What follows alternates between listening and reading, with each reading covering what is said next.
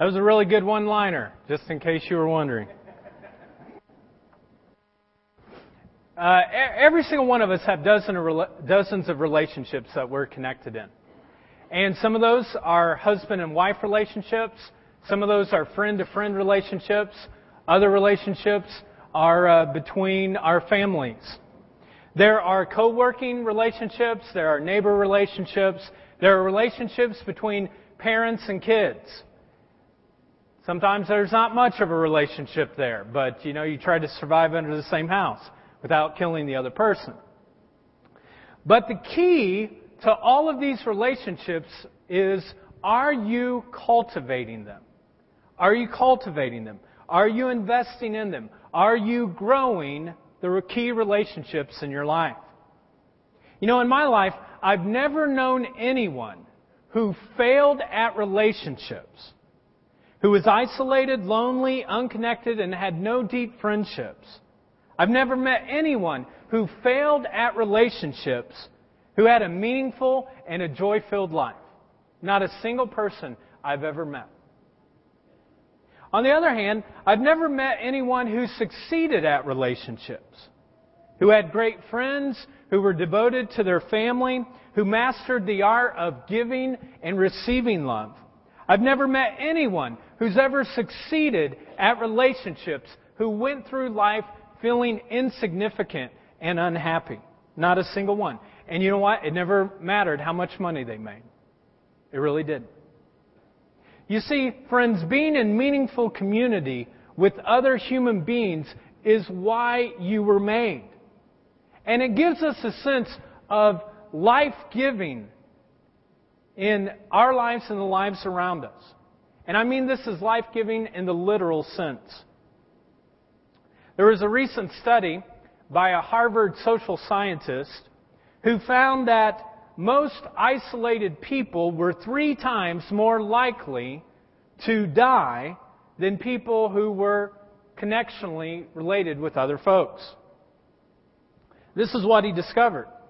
He found that even if you had bad health habits, like poor eating, smoking, alcohol abuse, obesity, whatever, but had strong relationship connections, they lived significantly longer than people who were isolated and who had healthy uh, eating habits. So this is the conclusion that I came from with this study. It's better to eat Twinkies with someone that you like than to eat broccoli alone, right? I mean, everybody hates broccoli, right? I mean, not really, just me. Here's another study. The American Medical Association, um, my wife is a part of that, and so she said, check this out. Found out that people with stronger emotional connections were four times better at fighting the common cold than those who were isolated. The actual study, I don't know where they get these people from, but they actually gave them the cold. I don't know why they decided to do this, but they did. And uh, they gave them. And they found out that people who were isolated were four times more likely having a difficult time of fighting it.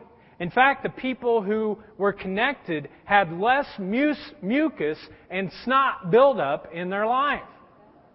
And so I came up with another conclusion. Unfriendly people are snottier than friendly people, right? Literal True fact. Now, I believe what these studies show are at a biological level what we've known and what the Bible has said all along. And it's this. We were created for community. That's kind of our first big idea. You were created for community. I was created for community. You were made for relationships, to love and be loved, to know and be known, to serve and be served, to celebrate and be celebrated as a person. And to miss out on this, folks, is to miss out on the reason why God made you to begin with. I mean, whatever you achieve, whatever amount of money you make, no matter how much stuff you pile up in your life, no matter how much you go up the corporate ladder of success, you miss out on this relationship piece and you miss out on the whole reason why God made you. You were created for community. You know, at the very beginning of the Bible, in Genesis, there is a song that God gives to creation. It's a phrase that occurs over and over again, and this is what it says God said, It was so, and God saw it was good. In fact, if you look at the Bible, it says this. At the beginning of creation, the Bible says, And God said, Let there be light. And it was so. There was light, and God saw the light was good. And God said, Let there be living beings. And it was so. The earth, brought, the earth brought forth the living beings, and God saw that it was good. And so there's kind of this song of creation when God first created the earth that says, God said it, it was so, and God saw that it was good. God said it, it was so, and God saw it was good. God created everything good, and He looked at it, and it was beautiful and delightful in His eyes. But on the sixth day, when God created man, created human beings in His own image, all of a, song, all of a sudden the song comes to a screeching halt. And what happens is that God looks at man and he says, not good. God says, it's not good for man to be alone. God looked at man who he had created and he said, not good. Now, why do you think God said this? Is it because he likes women more than he likes men?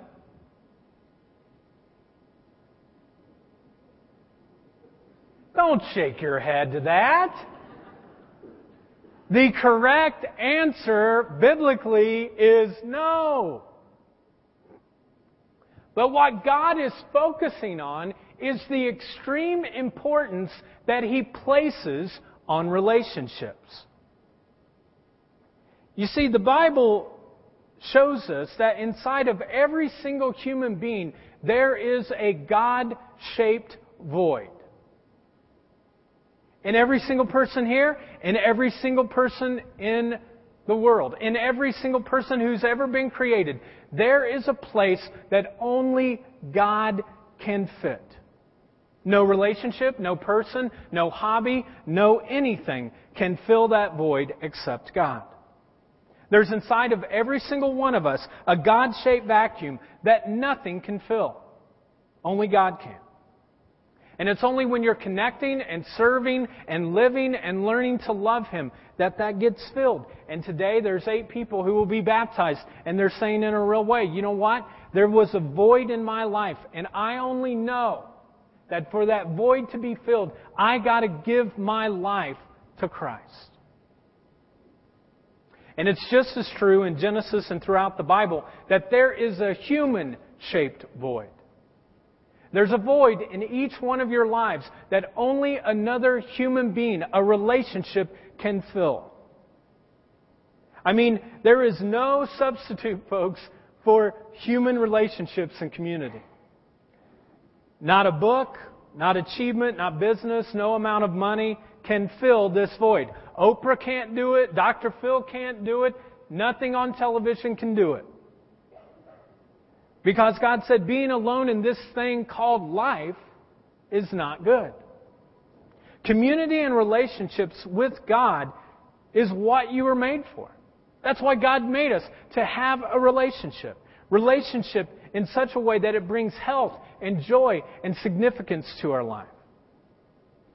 But it won't happen automatically. You know, you can't just read a book, lay down, and all of a sudden all these relationships just start flooding into your life. All these healthy things.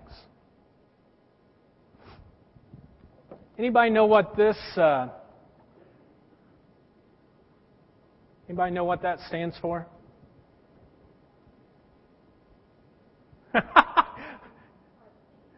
Some of you aren't very smart this morning, are you?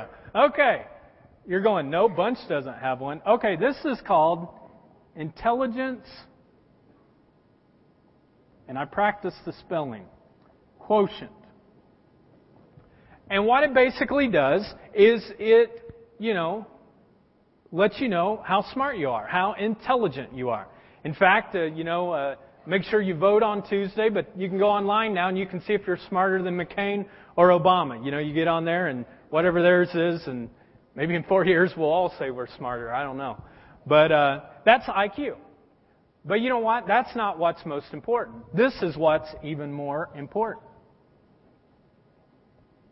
Anybody know what that stands for? Relationship quotient.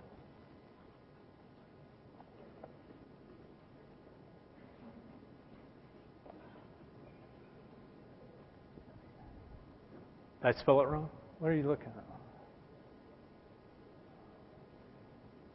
Don't don't say anything over in this section, all right? You're, this section I'm going to focus on because you are loving people uh, over here. You have good relational skills. Over here, not so much. Over here, good. You in the middle, you're all right. You know, don't get on my bad side though. Okay. No, relation relational quotient. And what this says is how intelligent are you? How good are you at creating healthy relationships in your life? Are you connected? Are you compassionate? And this is kind of the second big idea. You were created for a high relational quotient, a high relational IQ. That's why you were created, for a, to enjoy a high relational IQ.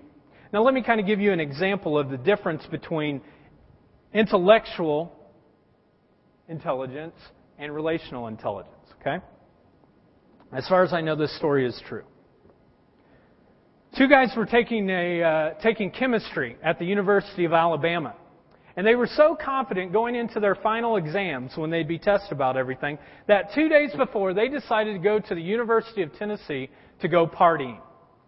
However, they stayed out too long, they overslept, the morning of the exam came, and they weren't there. And so they both called the professor and they told him, they said, hey, we were studying in Tennessee and we were on our way back and one of the tires, you know, blew and we had to spend all our time fixing this tire. So the professor told them, well, uh, you know, no problem. You can make up that test uh, the following day. And the two guys were so relieved. So they got up, uh, you know, stayed up all night studying for the test, got ready for the next morning. They walked in, and the professor put them in two separate rooms for the test. They each walked in, they opened up their test booklet. First question breeze. Easy, they knew it. They're thinking, man, this is going to be great. And it was worth five points. Turn the page for the second question. This is what it said just two words. Which tire?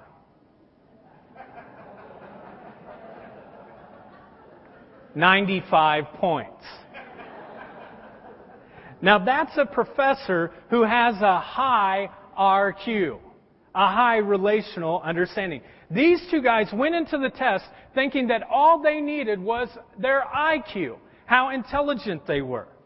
And when they ran against this RQ relational, they failed miserably. Now, some of you have a high RQ. You relate well with people. You're able to connect, manage your relationships, work on them, make sure that they're healthy.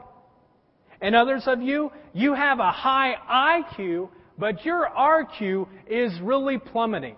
And it seems like all the time you pick relationships that aren't very healthy and things aren't very good, and you go through life disconnected, isolated, and alone. So, to give you a sense of where we're going to uh, go with this concept of relational uh, intelligence, I want to give all of us a quiz today. Now, you're not going to be in two separate rooms, we'll all be here together. But I'd like you to not raise your hand, but let's just see uh, what your answer is. And we'll put a couple scenarios on the board. Here's the first one Relational IQ test. You are describing your childhood in detail to a person you've just met. His eyes are glazed over and he's inching away. So what do you do? How do you respond? Here we go. Number one. Grab him by the elbow so you can't, so he can't get away until you're done. That ever happened before? Someone grab you by the elbow and they want to keep you, right? Okay, here's the second one. Get real close to his face. People always listen to you if you get real close to their face. You know people in your life that don't have good personal space issues and they're always like right up in your grill, you know? And they're all about you, you know? No thought of personal space. Here's the next one. Look for another listener whose lack of assertiveness will allow you to trap them more easily. Okay? Now, none of these are very good IQ. Now, we want to give you another scenario. See how well you do with that. Okay? And uh, it'll come up. Here's the scenario. You want to form some character building, soul satisfying, heart shaping friendships. So, where do you look for those? Okay? Number one, singles bars. Okay, number two, police reports. You know, you just go through the paper. Who's, who, you know, they're available, right? Number three, Muncie Mayor's office or the prosecutor's office. You know, all right, let's keep on going on that one. Uh, number four, you wait at home for an emotionally mature, honest, joy-filled stranger to knock on the door and offer you to become your friend for life. Now we laugh at these things but the reality is, people, that there are folks that are doing this. They're waiting for someone to just show up on the door and have relationship and community with. Well, over the next couple of weeks, we're going to look at a few core skills that have to do with relational intelligence. But this morning, I want to spend the rest of our time looking at three relational decisions that you were created to make. You were created to make these three decisions. Here's the first one. You were created to invest large chunks of time to relational development. You were created to invest large chunks of time into relational development. Now, historically, wise people have always understood that you need large chunks of time to develop healthy relationships. We talk about it here at the jar all the time. If you want to become healthier as a, as a person, you need to develop relationships with people around you. And we believe that authentic community is the best way to do that, where you have real people living in real community together. We talk about this a lot because the Bible does. In fact, one of the key verses of Scripture that we turn to as a church when we think about authentic community is this one in Acts 2.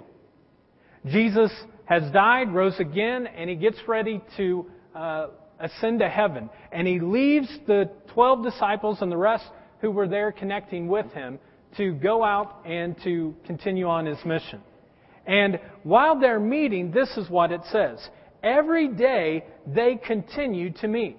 Or it could be translated, day after day they continued to meet together. Now typically, we just kind of gloss over a statement like that. But just think what was involved in that. They met together in church at the temple. They met together in their homes. They met to worship. They met to break bread. They met to do ministry. They met to work. They met to pray. They met to watch the Colts game. They met to connect with other people. They just continued to connect. And you know why they met to connect most of all? To get closer to God. Now, some of you here at the jar, you've, this might be your first time here. You walked in, you're like, hey man, I'm just checking this out. For others of you, you may have been visiting just, you know, the last few weeks. Others of you who have been at the jar for a while, but then you kind of drifted away, or you were at a church and you drifted away, and now you're kind of drifting back. And others of you, you've been here at the jar for a long time, you've been connected.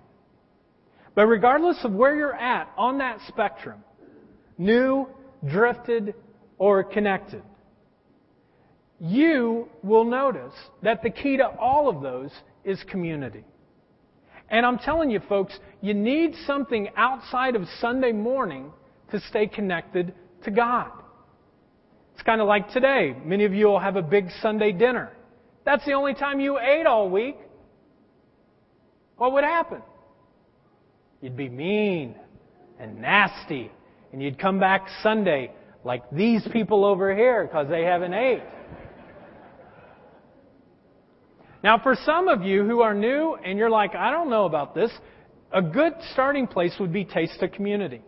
Tonight at 4 o'clock, you go and you hang out with a small group of people and you say, you know what? I'm going to give it a shot. You'll have a wonderful meal.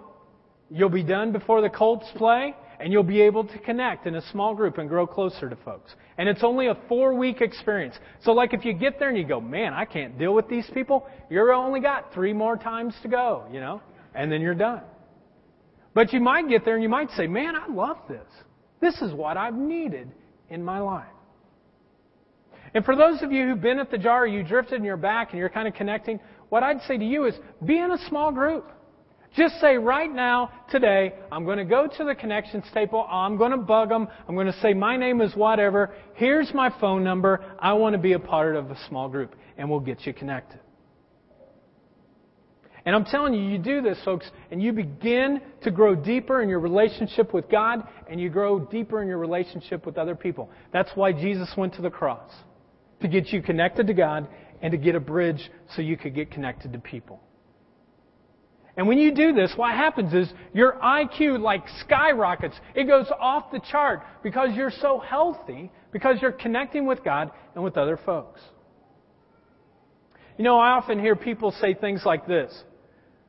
You know, we really need to get together soon.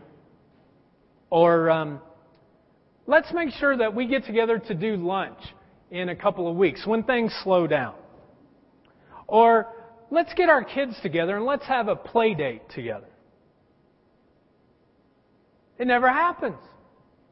Good intentions, just not very high RQ. And do you know why that happens? Because of the pace of our life. I think probably the single greatest barrier to deep relationships deep connectedness is simply the pace of life. You see, what we want, we want that Acts 2 community where they met together and they loved each other and they connected with God. We just want to do it at a 21st century pace. We have cell phones and emails and pagers and instant messaging and chat, and some of you might be doing that right now. I don't know. And recently, I just bought this thing. It's supposed to organize my life. It's called a Blackberry. You know what you can do? If you're me, not much. But it, this thing is, you're supposed to be able to do everything. Basically, you don't have to talk to people anymore. You just get on this thing, email, text message, you get on the phone, this is Chris Bunch. You know, you can like program, do all kinds of stuff. And I mean, people literally uh, get into cyber communication with dozens of people they don't even know, but they think it's the healthiest relationship they've ever experienced. I'm telling you, you can have more. Because you can actually see a person if you're connected in a small group. And you know what? Relationally intelligent people understand that you can't do this in a hurry. That's a problem with the pace of our life. We think we can do things in a hurry. You can't microwave friendship in a hurry. You can't microwave raising kids. You can't microwave marital intimacy. You can't do the kinds of things that are required to have great relationships in a hurry. I've done this before myself. A person comes up, they have a need, they're struggling with something, and I'm thinking in my mind, I'm listening in a hurry. You ever do that? Try to listen in a hurry? You try to uh, rejoice in a hurry. You can't do it. You can't mourn with people in a hurry. You got to slow down and connect with them. And you know what else? You can't connect with only perfect people. That's what most of us want, right? The issue with me, Chris, is that the people around me, they're just not to my level. Like if they were as perfect as I was, then I'd have healthy relationships, but they're not. You know what? You're a joke. Because there is no such thing as perfect people. We've all messed up, flubbed up, screwed up in this thing called life. No one's perfect. So what you have to do is you have to connect with imperfect people. Broken people. Because the reality is, folks, that's the only kind of people there are. Broken, imperfect folks. That's the only kind of people there are. I saw an article a few years ago in a magazine. It uh, caught my eye. It was on a magazine rack. I didn't read the article, but the title alone was, you know, enough for me. This is what it said. Totally normal woman who stalks their ex-boyfriends.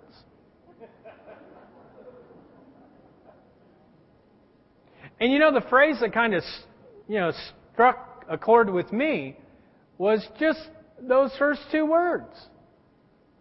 Totally normal woman who stalks her ex-boyfriend. And I was thinking, what would one of those look like? A totally normal woman. You know? Like I've never met one, a totally normal one. And on the same side, I've never met a totally normal, you know, guy. There is no such thing in the world. You see, none of us live the kind of life that God intended us to live. None of us speaks truth the way that God wants us to speak truth. None of us have the kind of life giving, health filled habits that God intended us to live out. None of us have minds that think only good thoughts and pure and noble and honorable thoughts that God intended us to think. And none of us have mouths that speak what God intended us to speak. So this morning, I just want to give you a doctrinal, theological truth. And this is really important. Maybe the most important thing here. And it's this everybody's weird. Everybody's weird. Every single person I know is weird. In fact, just so that, if, just in case you forget everything else today, that you don't forget this point that everybody's weird, I'd like you to turn to the person beside you and just tell them everybody's weird. Okay, go ahead. Take a moment.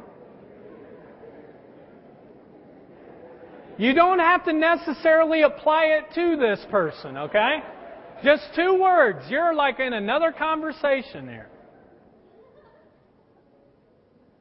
Friends, everybody has brokenness. Everyone has habits that they wish they could break. Everybody has blind spots that they don't know about. Everyone has patterns. Everyone has secrets, skeletons in the closet. Everybody has fear. Everybody has pride. Everybody has junk that's in their life that hasn't been transformed yet. And if you're going to connect with people, you're going to have to connect with broken, dysfunctional, weird people. That's the only kind that there is. And you know what? It's going to take time. We want relationships so fast, but it takes time if you want them to be healthy. You know, when this year first started, one of the things that I noticed in my life was that all of the people I hung out with all looked like me. In other words, they were all white, and they were all people that, uh, you know, were connected to me in some way. And so I started praying at the beginning of the year God, would you please send somebody in my life who is a person of a different culture because I need to learn from people from other places, not people that just look like me. And so I prayed and I prayed and I prayed and I prayed, and eventually there was a uh, black businessman that uh, did some work for the church and uh, you know had different things that happened, and I started building a relationship with him. And we developed a friendship, and before too long, we started uh, going uh, to lunch about once a month. Now, from the outside, this looked like a really weird relationship. Here is me, okay? Scrawny, pale faced, white guy that is not, you know, very down and, uh, you know, really doesn't have much rhythm whatsoever. And he's weird. I'm weird. And here's this weird, big Ball State football player, alumni, who is a businessman, and he's got rhythm. And he's down with a lot of things.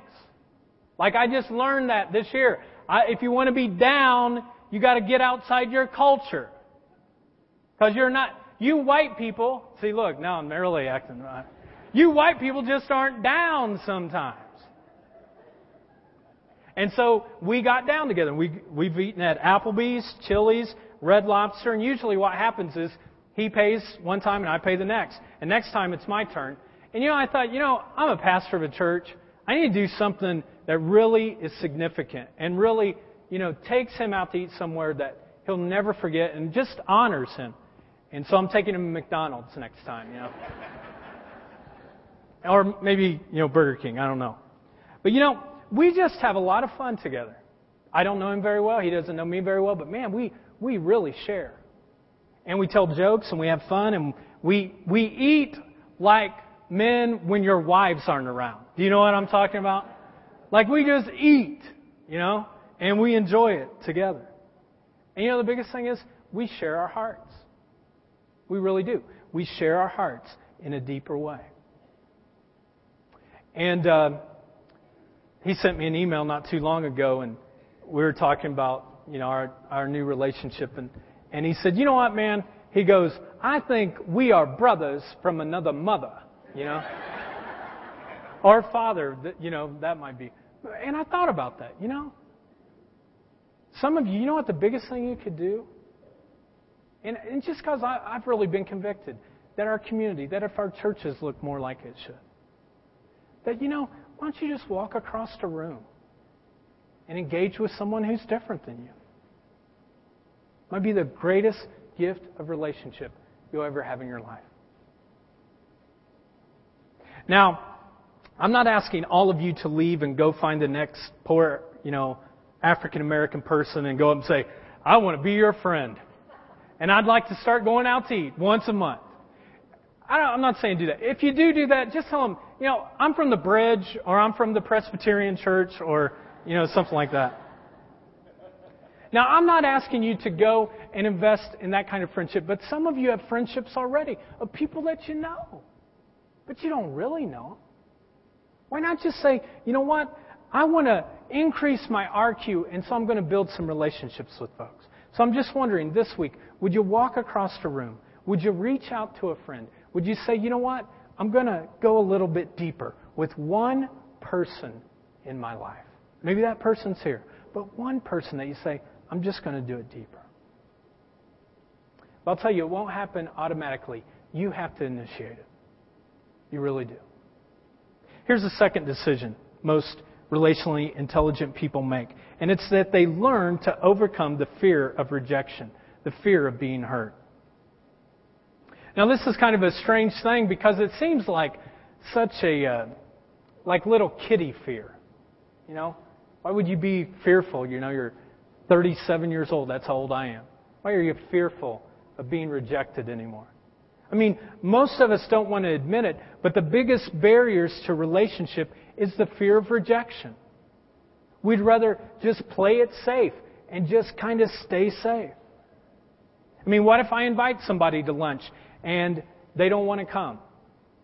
What if I try to organize a group of people at work and no one wants to be a part of it? What if I take this taste of community tonight or a small group and I just kind of feel like I'm always the outsider looking in? And it's kind of a funny deal. It's like we're little kids that never have really ever grown up. I was thinking about it this week and I thought, you know what? It was so much easier in junior high, right? I mean, in junior high, if uh, you liked someone, especially if it was a person of the opposite sex, and you wondered how they felt about you, you didn't go up to them and, you know, actually ask them. I mean, that was too scary. And that wasn't junior high etiquette. But if you're in junior high, what you would do is you would get one of your friends to take the note that you had and you would go take it to the person. And the note would look like this. Do you like me? Choose one. You know, check. Yes, no, or maybe. And it's pretty straightforward in junior high. You just send out the note and you find out. Now, of course, we're too big and sophisticated to send notes like that anymore. I mean, I doubt if anyone this week will get a, you know, a note from somebody that has it like that, you know, do you like me? Yes, no, maybe. Please, you know, mail it back. But you know what I found? That in the midst of conversations with people that I have, because I've had these thoughts, that just below the conversation is that question Do you like me? Do you want to be my friend? And those are scary questions to ask. Do you like me? Do you want to be my friend? And we often avoid those questions because it's so much easier to do. It's a lot easier to say things like this I'm too busy for people. I don't have time for any more relationships. I don't want to go to that party because those people bore me. It's easier to say things than to really tell the truth, which is this I'm afraid. I'm afraid of being rejected. I'm afraid if I trust again, I will get hurt. I'm afraid that if I open up myself a little bit, that the pain will be too great. And the truth is, in our rock climbing, bungee cord jumping, car surfing society, the reason why many people live in relationally shallow waters is because of fear. And I just want to tell you this morning that if you want to live a low risk, pain free kind of life with your relationship world, you chose the wrong species. You chose the wrong planet. If you take a risk, you will have pain. If you take a risk, you will be hurt. I didn't say you might be hurt, you will be hurt. But if you never take a risk, folks, you'll never experience love. You might have the most protected, safe heart in your life, unbroken, undisturbed. But you know what happens? And I see them because I've buried people before. They do that and they live their life like that, and their heart gets harder and colder and colder and harder until finally they die.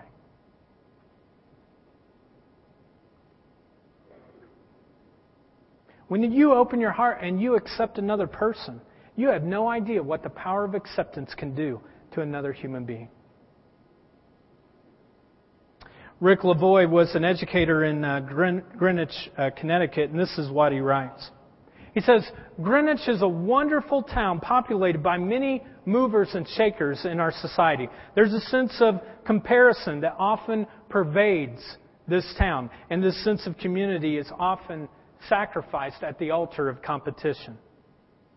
He said, One day I was eating at a pizza parlor in our town uh, with my five year old son, and as we sat there, I couldn't help overhearing the conversation of three teenage boys that were just right behind me in a booth. They were dressed in tennis clothes and they had just returned from a morning at the exclusive tennis club. Two of the boys were discussing the faults and flaws of another boy not in attendance. They criticized his style, his play, his appearance, every aspect about his personality. The boy obviously suffered tremendous social isolation and rejection. They laughed as they recited the stories about his failures. At this point, one of the boys turned to the third boy who had been silent during this discussion and said, None of us wants to ever play again with Mike. He's such a loser. Nobody likes Mike. Nobody will play with him. Why do you play with him? And the third boy responded, That's exactly why I play with him. And Rick writes, I looked over my shoulder at this courageous young man, and I looked at my own son. My fondest hope was that one day he would develop the strength and the character and the courage that that boy possessed. I hope that that young man's father knows how proud he is of his son.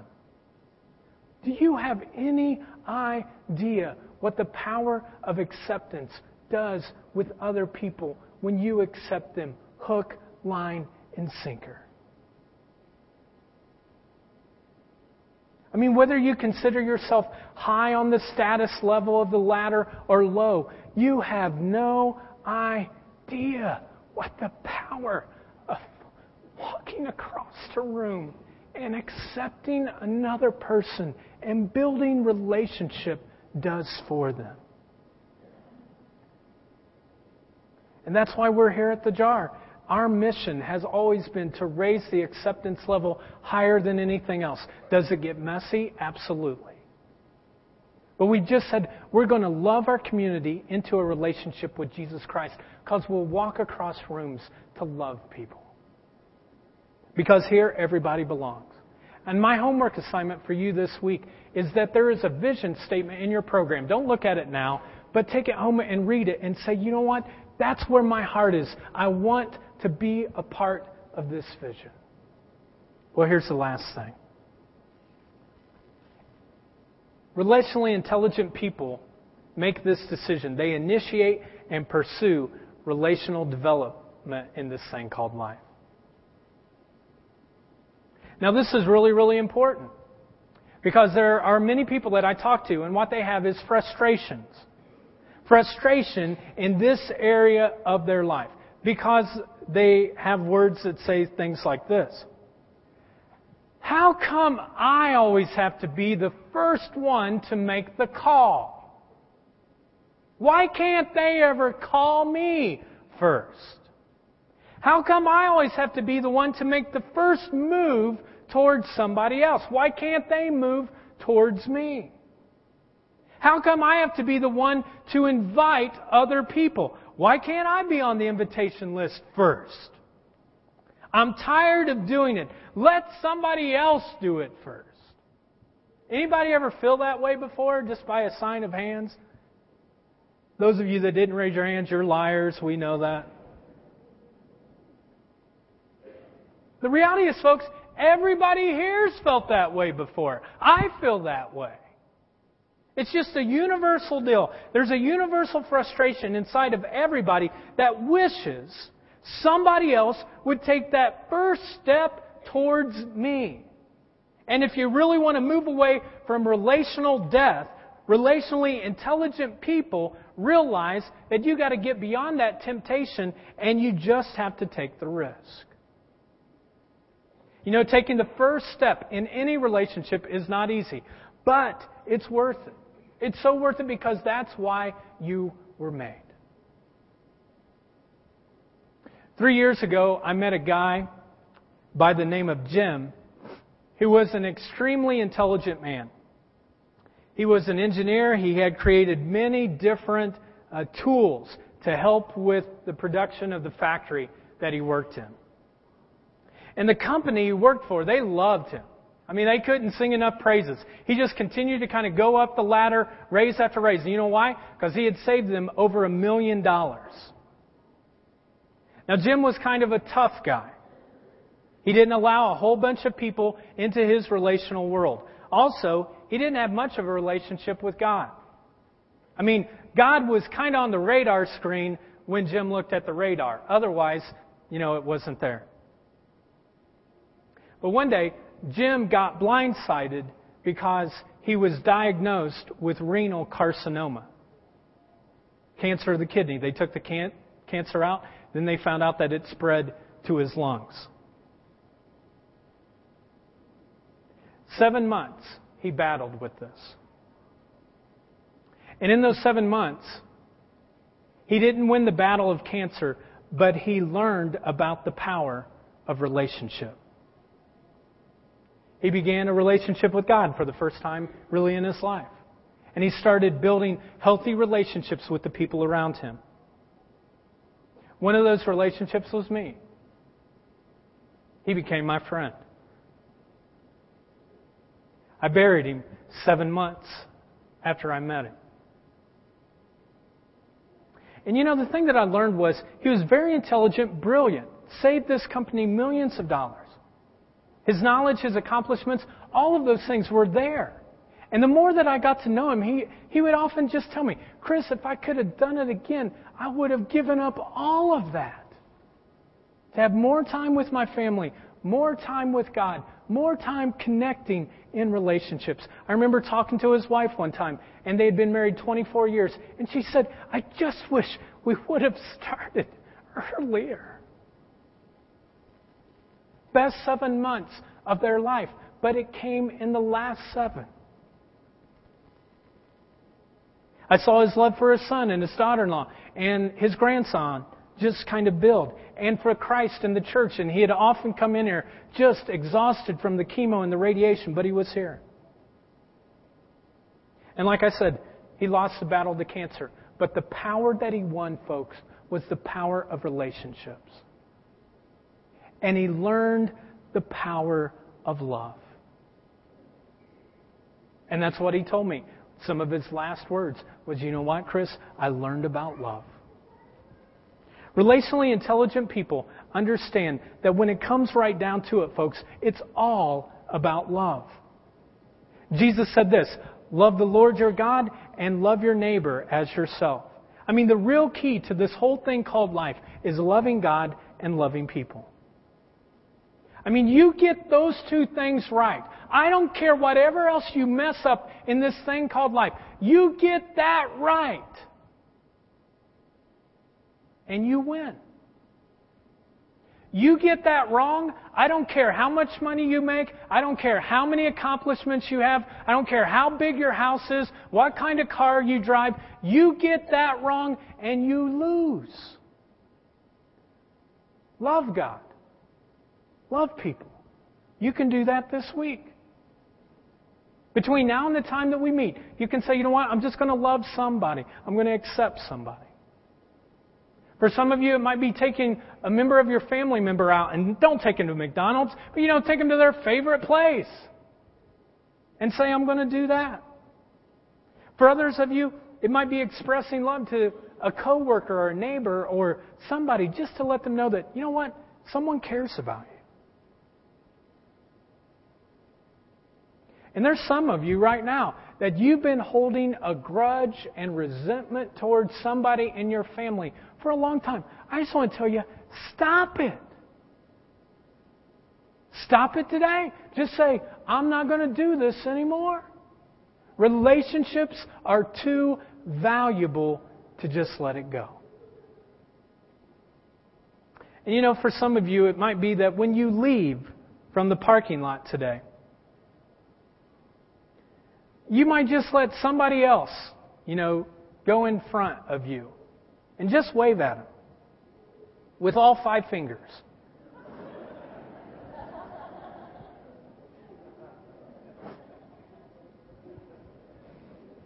And tonight, before you go to bed, this is what, and I really ask you to do this before you go to bed tonight.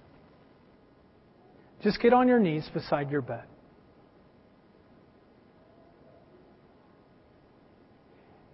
And look to the creator of the heavens and the earth.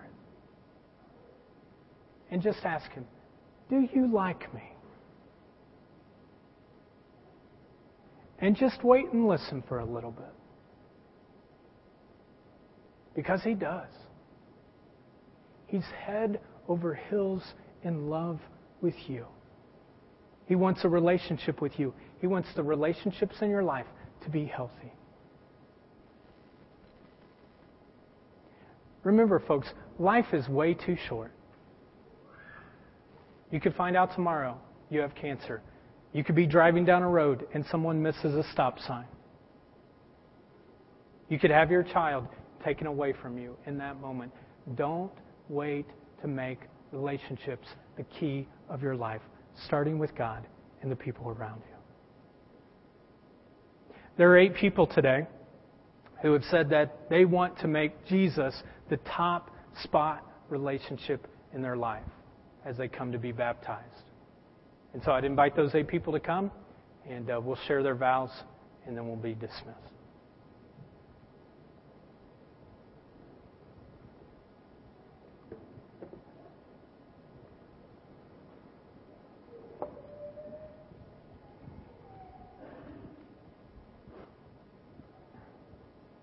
You can, you can turn that way if you want, but. They're scary, believe me. Especially that section over there. Well, this is a good group of folks. And uh, today, you have come to say that Jesus is the top spot in my life. Doesn't mean that you say we've got it all together. And what I want everyone to know is that baptism is not the end point. It's not saying, man, I arrived. I know everything now. It's saying, I don't know much of anything, but the one thing I know is that God shaped void in my life. Only He can fill. And so I'm going to say, You're Lord of my life, and I'll obey you in the things that I can. And that's what you guys are doing today. Saying, you know what? That God shaped void, I'm ready to have it filled. And one of the ways that we do that as a church is we uh, commit to some vows. They're your vows as individuals to God. And I would invite you to just affirm those um, for me now. Do you believe that Jesus is